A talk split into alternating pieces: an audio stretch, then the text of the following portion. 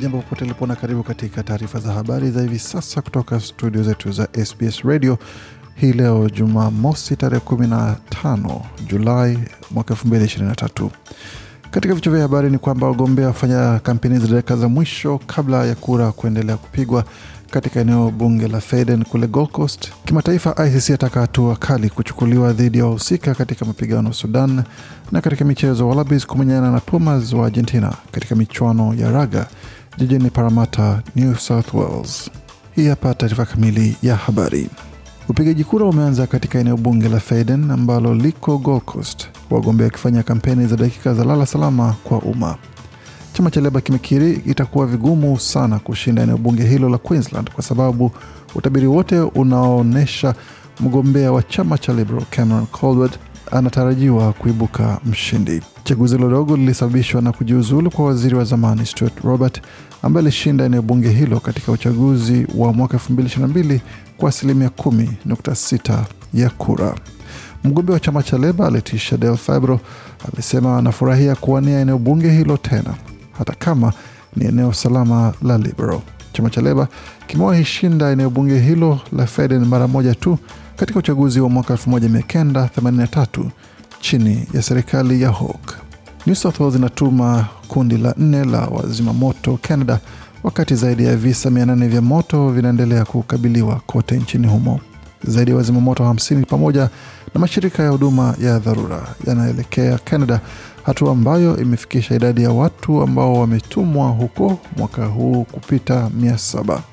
Kanada imekuwa na zaidi ya moto 3500 ambayo imechoma zaidi ya hekta milioni 9.7 ambayo ni takriban mara mbili ya nusu iliyochomeka jimboni New South Wales wakati wa tukio la moto wa vichaka la majira ya joto. Mwanaume mmoja kutoka Darwin amekubali ana hatia kwa mashtaka zaidi ya 30 baada ya kukamatwa akiwa na zaidi ya video 500 pamoja na picha 300 zinazoonyesha matendo ya unyanyasaji wa binti yake wa kambo. Mwanaume huyo amekubali mashtaka 31 yanayojumuisha kutumia mtoto kwa utengenezaji wa nyenzo za unyanyasaji wa watoto na kutumia mtoto mwenye chini ya miaka 16 kwa njia isiyofaa. Mahakama ya juu ilielezwa mwanaume huyo alikuwa sehemu ya vikundi kadhaa vinavyojadili mada kama watoto wachanga wa kike pamoja na matendo ya ukatili dhidi ya wanyama mtandaoni. Kimataifa, mwendesha mashtaka mkuu wa mahakama ya uhalifu ya kimataifa ICC Karim Khan amesema kwamba ofisi yake imechunguza ripoti kwamba miili ya watu 87 ilipatikana katika kaburi la pamoja katika jimbo la Darfur magharibi mwa Sudan. Karim Khan ameliambia baraza la usalama la Umoja wa Mataifa kwamba mahakama ya ICC ina mamlaka ya kuchunguza uhalifu uliofanywa Darfur na kwamba inachunguza vurugu zilizotokea huko tangu mapigano yalipoanza Aprili 15 kati ya jeshi la Sudan na kikosi cha jeshi la dharura cha RSF, kukiwemo na ripoti kadhaa za vurugu dhidi ya raia hasa katika mji wa El Geneina huko Darfur Magharibi. Chama cha upinzani cha Ensemble pour la Republique kinachoongozwa na Moise Katumbi nchini Jamhuri ya Kidemokrasia ya Kongo kimetaka ufanyike uchunguzi huru baada ya kuuawa mbunge wake Sherubin Okende siku ya Alhamisi. Sherubin Okende alikuwa mwanachama wa chama cha Moise Katumbi, kiongozi maarufu wa upinzani ambaye anatazamiwa kuwania uchaguzi wa rais katika taifa hilo la Afrika ya Kati hapo Disemba. Baada ya kupatikana mwili wake, serikali iliagiza haraka mahakama kuanzisha uchunguzi ili kubaini ukweli zaidi kuhusu mauaji hayo. Mshukiwa wa kwanza akiwa ni mlinzi wake tayari amekamatwa kwa uchunguzi na sasa yupo korokoroni akihojiwa. Tukifika mpaka tuleke moja kwa moja hadi katika taifa la Afrika Mashariki ambapo waziri wa ujenzi na uchukuzi wa Tanzania Profesa Makame Mbarawa ametetea hatua ya serikali kuingia makubaliano ya ushirikiano na kampuni ya DP World akitaja uwezo mkubwa wa kampuni hiyo kuwezesha bandari kote duniani.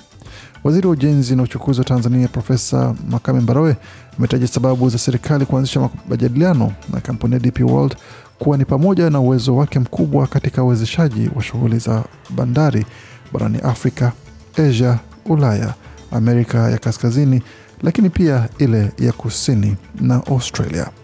Hii ni mara ya kwanza kwa serikali kujitokeza kwa wahariri wakati sakata la mkataba huo ukiendelea kuwa mada ya moto inayojadiliwa kila uchao.